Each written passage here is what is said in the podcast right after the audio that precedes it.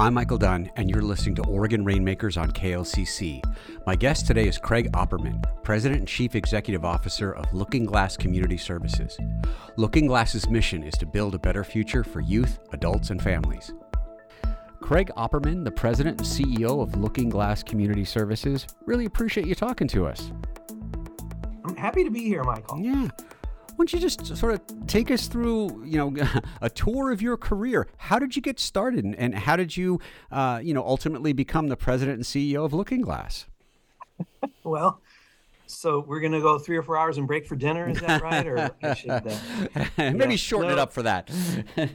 I'll, I'll I'll try and hone it down a little bit, but okay. I, would have to most most anybody that asks me that question, I'd have to start with my with my family, my parents. My mm-hmm. parents were really my heroes and role models and mentors, and um, and my father was a, originally a, a, teacher, taught math and science, and then became a high school principal, and then became deputy superintendent of the school district, and so was always involved with with youth and kids and education and my mom was the CEO of the household till my brother and sister and I all moved out. And then she went back and got her nursing degree and worked as a nurse for 17 years before she retired. So they kind of my my mentors and, and heroes were always in the helping professions, you know, hmm. working in education fields or healthcare fields and helping helping kids, helping families.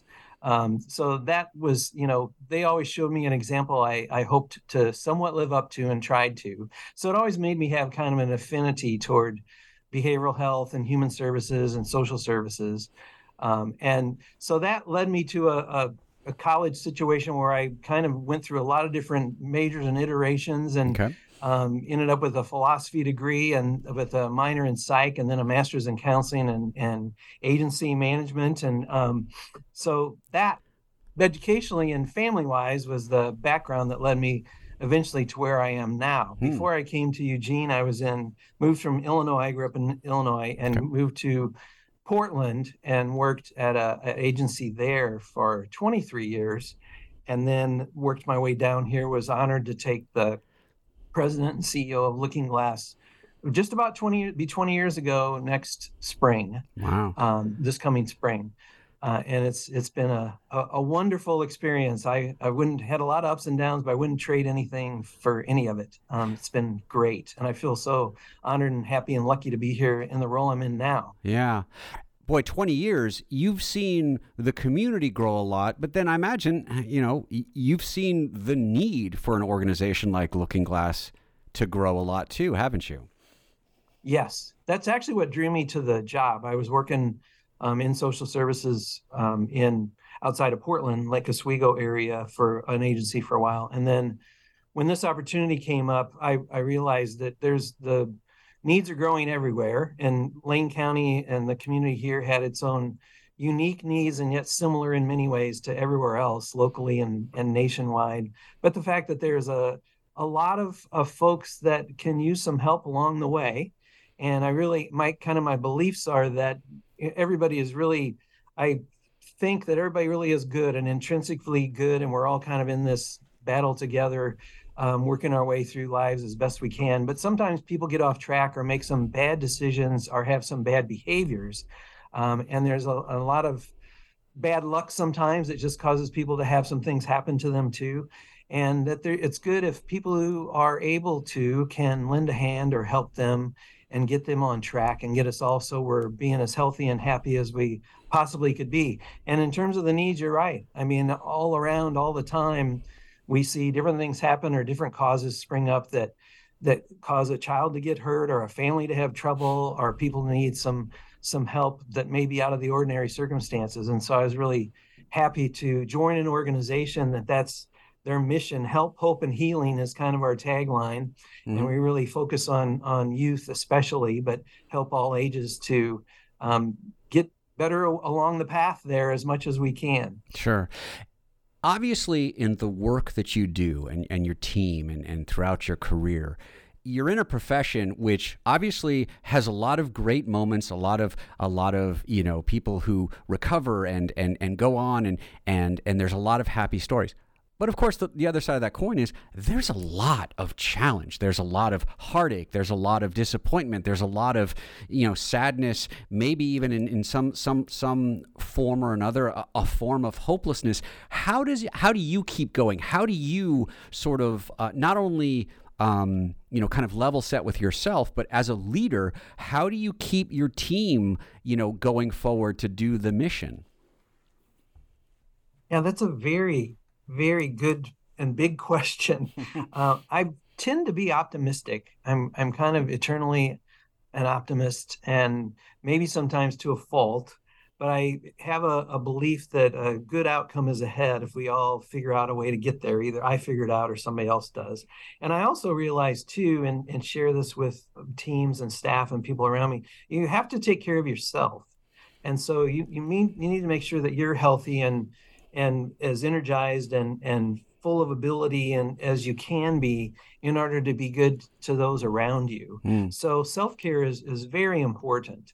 And one of the things that our agency does, and luckily it's become a fairly common practice, but we're we're really trauma informed and we realize that things happen to people. And so it's not a matter of of looking at what's wrong with somebody when they experience trauma or problems, but what has happened and then how can we look at at what is next and what could what's possible in terms of things being better or healing up that trauma. And so that's true for me individually. I mean when i go through things i need to figure out how i can take care of myself and move forward. And then definitely um, with the staff we need to make sure that our staff is energized and we provide them a lot of support um, to take care of themselves. And then that's what our mission is with a lot of these very vulnerable and very traumatized customers and clients are that come to us. Yeah, um, yeah. So I think it's all it's kind of personal and professional all at the same time. We really need to to help ourselves and then really focus on helping others when we've taken care of making sure we're energized to get there as best we can for them. Sure. And our, our teams are pretty responsive. I've been impressed, you know, the sector, if you mentioned this, I've been in it for a little while now, mm-hmm. and the sector has grown a lot. And it used to be, there still is some of this, but it used to be, it was really problem identification, you know, and what's your diagnosis and, and what's the matter. And I think we've really moved now to, you know, what, what has happened? Um, and how have you come through what has happened to you? and what now is possible for us in terms of a better outcome or better future for moving through and moving ahead in a positive way or a healing way through what has happened to you. Yeah, yeah. Well, we're going to get to uh, give give you the opportunity to really kind of explain to us what Looking Glass does and and and and what your mission is. But even before I get to that, you know, I, I wanted to ask you too, in terms of like the team, and, and you've been in in nonprofit management, especially in in in in you know health and human services. Uh, you know, have you been happy with people who are going into the profession? Obviously, there's mythology around, oh, well, nonprofit, you know, it, it, it, it doesn't pay as well as the private sector, or there are other things. But I mean, in terms of being able to find the people that you need, um, you know, how has that gone over the past couple of decades? Yes, that's that's a challenge also. And I I'll have to tell you, I don't like the term nonprofit. Okay. Uh, it actually, I think the literal translation of it is from its origins are not for progress. Hmm. And of course, that's that's a that's a terrible way to be titled. Sure. Uh, I accept it in terms of the fact that people can make donations and support as a way of you know uh, writing it off their taxes or having some benefit to that but really, what, what we are, and most of the nonprofit sector is, uh, we're public benefit, social service, social benefit corporations, mm-hmm. and we have to be very professional and very well run. And that's kind of the evolution I've seen too. It used to be in the past that there was a, an idea that nonprofits were these good-hearted people. Maybe they didn't know much about business. Um, they just wanted to help. Mm-hmm and that they're in there, you know, trying to help folks without sure what they're doing other than they have a good heart. Well, that's not the way the world or the business is anymore. And there's been a great professionalism through most of the the nonprofit sector. I'll keep using it even though I don't like it. That's okay. Um, and and and your point is right. A lot of people came to us and still do because of the mission. You know, they have a calling, sort of like what I mentioned. I mean, they probably had some experiences like that, either a personal experience where there was a role model or mentor or something that happened to them um, where they got some help or figured out that there's you know other people need help like they did. And so they want to get involved because of the mission um, and what they you know trying to help people because that's the thing they should do. And that is great and that still happens. The one part that really needs to change and we've made a little bit of progress on this is we want you to believe in the mission. We want you here for the mission. We also want to pay you as a very skilled professional person. Hmm. And you should be able to make a good living off of working in a nonprofit yeah. um, organization because of the mission. And it couldn't be just because people think you can have a bake sale um, to meet your bottom line on the budget.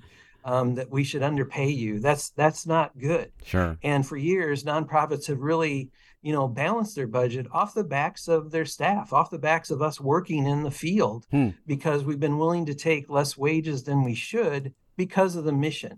And that really is evolving and should. Yeah. That that should not be the circumstance. That yeah. should not be the the reality there. It should be that they're highly paid professionals that are saving people's lives. And it's great they're involved in this mission. And they also should be paid the way they should be. They yeah. should have a living wage. Yeah, absolutely.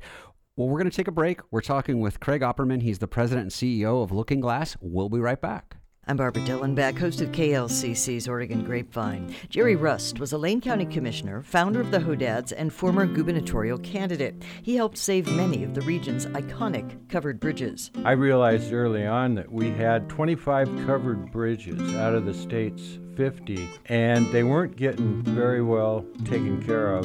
I made that a mission to rescue a few of them. Jerry Rust on KLCC's Oregon Grapevine at klcc.org.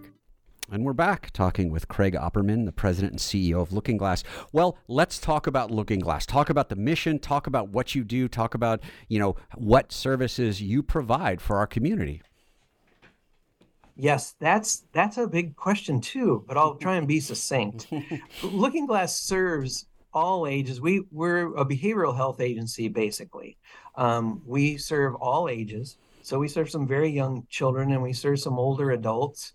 Um, but primarily our focus, and we serve over 8,000 clients, customers a year. Wow. But our focus is and our, our real honed expertise is in that 11 to 22, 24 year old group. So adolescents and young adults is really where our specialty lies, where we try and make sure people know that they can come to us in that age range. Um, and that we've developed a tremendous amount of skill in treating that age group. And of course, we look at it too as that that's the future. That's what lies ahead when we help young people. We're we're building our own, we're helping our own future. But we provide comprehensive care for that age group I mentioned. So we have outpatient services where, which is more of what often people have uh, traditionally in their mind, where you, you come in and talk to the therapist, you know, an hour a week or every other week for an hour or two, um, and then go back and work on something. And so we've got that, the typical kind, kind of outpatient services, and we serve a lot, thousands of people in those each um, year. And then we also have education programs. We know education is so key, especially with young people. So we have two, uh, actually three schools that are independent schools that, uh, uh, you know, are their own. They they can offer graduate, uh, they can offer high school graduation, or they can offer GEDs. And we get a lot of students in there who have had some learning challenges that maybe weren't addressed right by the regular school system um, or they just had some behavior problems that made them unable to attend. There's one, we have um, our alternative high school, which is primarily high school kids attending one of these three schools. And I always like to uh, say that we go from zero to 60 hmm. because most everybody in that school was not going to graduate. They'd either been kicked out or were not able or did not want to attend the other schools they had inv- been involved with. And they come to that school and over 60% of them either graduate with their high school diploma or get their GED. Hmm. So it's a tremendous success educationally on behalf of those young people. And we know that education is so important for the future future success of of these children and families that we're dealing with. Yeah. Then we also have res- intensive residential services. Um, so we have young people who are struggling with mental health issues, pretty significant ones, uh, alcohol and drug issues, significant ones. And they literally come and live with us to solve those problems. Mm. So they're in 24 7, 366 with us. Um, they've got round the clock supervision and treatment therapy, you know, recreation programs, all, all kinds of involvement in most every aspect of their life our main goal is to always get them back to their family or to a community-based setting. So we also engage, you know, community members, family members a lot in the services with them. Um, but they come in with a lot of uh, very high needs. There is a high acuity in many of those young people. We are the only accredited um, psychiatric residential treatment facility available for youth aged 11 to 18 in Lane County, hmm. one of the very few in the state. There's only three others in the state left, I think, now. Many of them have closed. Hmm. And those are young people who have significant self harm, suicidal ideation, suicidal attempt behaviors. Um, they're very harmful to those around them. Um, very, very high acuity, a lot of dangerous behaviors that they need significant help and intervention to get back on track with. And we serve them very successfully.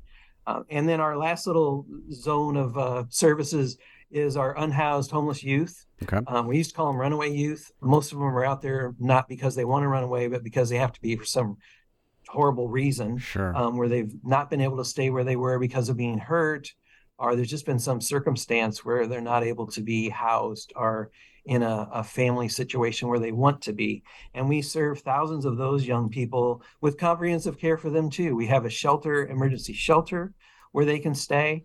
And then we have outreach services seven days a week, which provides meals and clothing and access to the internet and some therapy if they need it, and a, a brief medical or a referral to a medical um, person to help them with medical issues. We have lockers for them, showers, um, all kinds of services that are kind of safety net services to keep them alive and thriving and on their way. And then we have transitional housing too. So some of our um, unhoused youth move into transitional housing programs. Typically, they're becoming more independent when they're in that group, but we will co sign for apartments and case manage housing situations for them where they're getting back out on their own um, and either becoming independent or then moving back in with a, a family member or somebody else after they've transitioned out of that. Okay. So, kind of every circumstance yeah. um, issue that can come up for a, a 11 to 22 year old, we've got a program to address that for them. And it's as I was listening to you talk, I'm thinking, boy, you know, doing all that must be incredibly challenging on any given normal day. What was it like? And especially in that age group where we've heard so many negative impacts from the pandemic. How how was it like to be able to try and serve that group when you know the the challenges were you know off the charts? It was incredibly difficult and amazing work that we did. And I would start again with the staff with the people that work for us because we had you heard my program description. So we had some programs where literally we had to say by OHA and the governor's orders you are not allowed to come into work. You have to work from home um, because we're going to prevent the spread of this by groups meeting together. And then we had another group of people that we said you have to come into work no matter what because we have young people living with us and so there's no way for us, we can't just close these programs. These are the homes, the, the treatment facility homes for some of these very vulnerable young people. So we had courageous staff, incredible staff on both sides doing amazing work. Folks got really creative on how to do telehealth and therapy online and on the phone. Um, and then we had staff that were very courageous. You know, they they realized they had to minimize the risk, but literally we're taking some risk by getting into the community, coming into work. Um, we were experts at infection control. Very mm. luckily, we were already skilled at this because we worked on infection control before the pandemic hit. But you know, we're coming in and we're masking up and gloving up and working on social distancing and hygiene, and and we added extra filtration systems to all of our facilities. I mean, we did everything we could to mitigate it. But you have to credit the courage of the staff that they were coming in. And again, it goes back to where we started a while ago, Michael. They were mission driven mm. and they knew, just like I said, hey, I've got to go in because there is a dozen kids in that building where I work that live there. yeah. and they we don't have a choice we have to go in and take care of them. And not only they're living there, they're traumatized already. And now they have this extra trauma of their family can't visit them as often because of the pandemic, or they can't go to school like they used to because of the pandemic. And so it was an added trauma for them. And the staff were amazing. Yeah. And then I have to keep going on that list and say, our clients, our customers, our people, our citizens that we worked with were amazing. I mean, they they realized that we were all in this together and we needed to work together as much as we could to mitigate the risk and keep moving ahead and doing the work that we needed to do in order for everybody to keep getting healthier and healing and dealing with the issues that they had before, during, and that were going to be there after the pandemic. Yeah. So, in many ways, it was so, so difficult. And overall, I'd say looking back on it, I'm just feel a glow of, of incredible affection and reward from looking at what our staff and what the people we work with did and the way they responded to that pandemic. Yeah, yeah. You know, I'm thinking this too. Um, it's it's almost like a, a, unfortunate byproduct of our society that we tend to uh, focus a lot of whatever you want to call it, media attention, social media attention on when a youth, a young adult you know when something really bad happens i.e you know the, the incarceration uh, the legal system the you know the the increase uh, the you know the the major increase in homelessness. But i wanted to get your kind of thoughts about certainly what you do this idea of early intervention and and how you know maybe that doesn't get the the attention it deserves but obviously you know interdicting you know interceding in a young person's life at the right time can save a whole heck of a lot of not just heartache and, and depression, but resources and money and all sorts of things in our society. I want to get your read on that. Absolutely. No, it really and and everybody needs help. And it's not like I think we shouldn't help, you know, adults sure. that really need it. But but to prevent the need, the number of adults that need later, it makes sense to really get further upstream and do everything we can to prevent that that adult from needing help later on. And so that's exactly to your point. Working with youth and young people is really a preventative way of addressing those issues, reducing the numbers at the other end. And I will say one of the there's often another misnomer too. People think of prevention as really young kids or, or you know really young young people. Mm-hmm. And I would tell you that I think there's no better preventative group to work with than teenagers and young adults because they're the ones. I used to joke around about it. it's like pre-embryonic prevention hmm. because they're the ones that are going to be parents. And so sure. if we can really intervene or help or guide on the path the right way those young people that are having some trouble um, then they're going to be a better parent. They're going to make a better decision about when to raise their own children um, and how to raise their own children. And so, working a lot of times, teens and young adults kind of get left out of that prevention thought. And I would say they're the most preventative group to work with. Um, they they really need our resources. They need our help, and they're oftentimes the most difficult to work with yeah. um, because they they can argue with you like an adult. Um, they they can really stand up on their own in the way a very young child cannot. And so it, many times it's thankless work, and a lot of times we don't see when we're working with teenagers an angry teenager oftentimes for very good reason an angry teenager but when we're working with them a lot of times we don't see the rewards or the results as we're doing that work um, but most of the time it comes back later on and we oftentimes will have young people get hold of us and say, you know, yeah, you were you were my meanest staff, but I learned the most from you. You know, or it was so great that you guys stood by me even when I yelled at you. Um, and so I think that that that that preventative piece is so important, and it's also understand good to understand a prevention on a whole scale. It's all of those young people, the very young, but also the teenagers and the young adults. Sure, sure. You know, Looking Glass doesn't exist in isolation. You are here in, in Eugene and in Lane County, and there are a lot of other organizations, whether they're other nonprofits, that whether they're they're city or county uh, uh, organizations.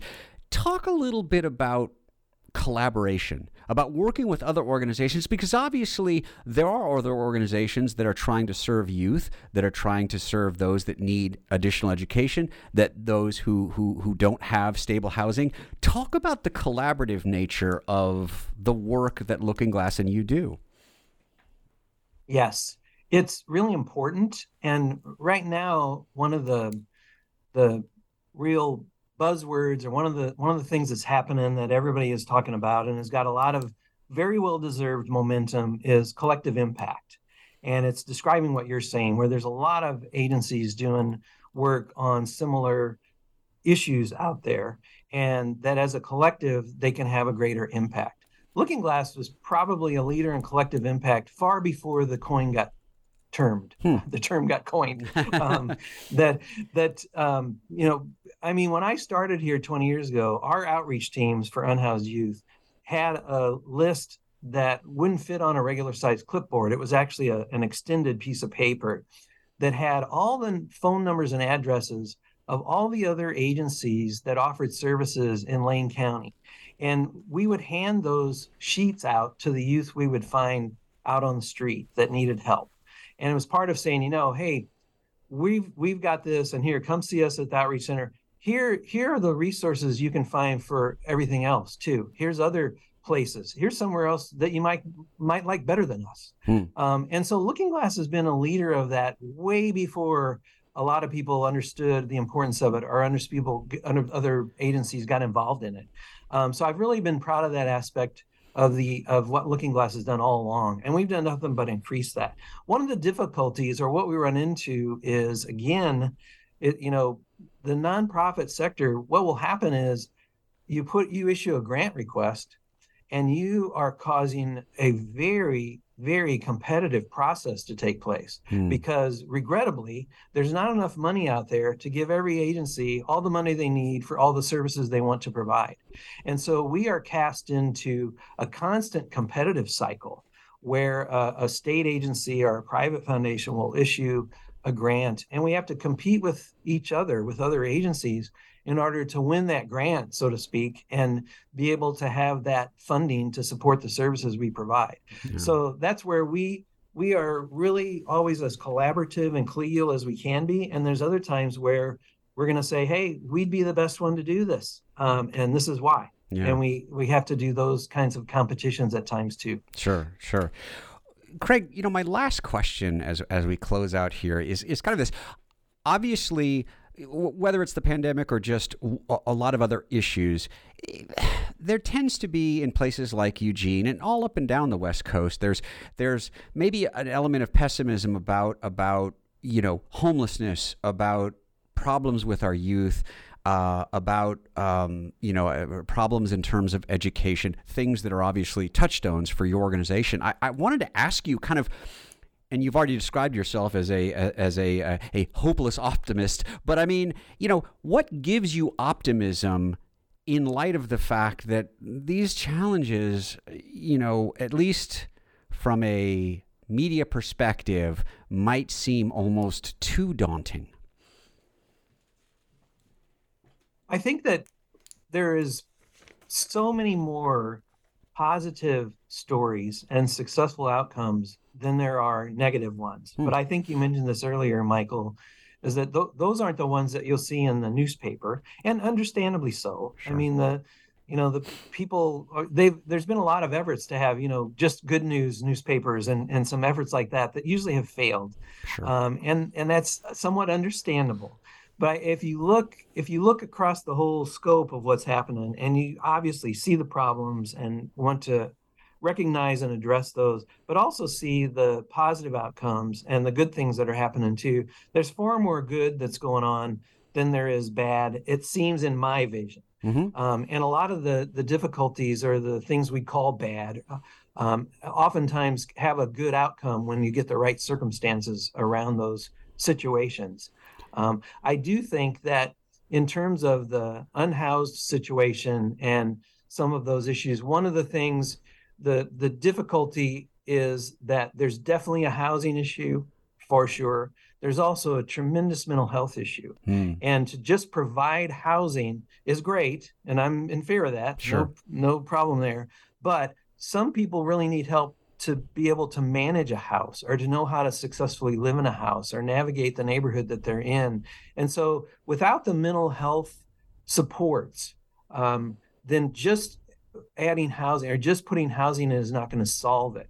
And I'm very optimistic about this because, again, looking back at the pandemic, before there's always been such a stigma and oftentimes a misunderstanding about mental health issues. And people didn't want to admit if they had them. Um, there was some tendencies at times to look down at people that had mental health challenges. And I think that during COVID, a lot of times when people were locked in their own own uh, building with their own family for a long time everybody had a more common understanding that you know yeah sure. there's there's mental health issues with everybody. Sure. And it's not just that there's some person you know that's really strange or damaged. It's like wow there there's a lot of things that could happen to anybody that could cause us to have need for mental health help. And so i think there's a greater social understanding there's a greater legislative and funder understanding that mental health is all around us and we really need to treat it seriously and treat it with less stigma and get more resources in there to help people that need it yeah well said well said Craig Opperman, the president and CEO of Looking Glass Community Services, really appreciate you uh, you talking with us and talking about Looking Glass. Michael, I so appreciate this, and I am so happy to be here. and Appreciate you and KLCC. Great, great stuff. Thank you so much for having me. That was our conversation with Craig Opperman of Looking Glass. Their programs span the diverse fields of behavioral health, alcohol and drug abuse support, basic human services, juvenile justice, and more. This has been the Oregon Rainmakers podcast on KLCC. I'm Michael Dunn, your host. Thanks for listening.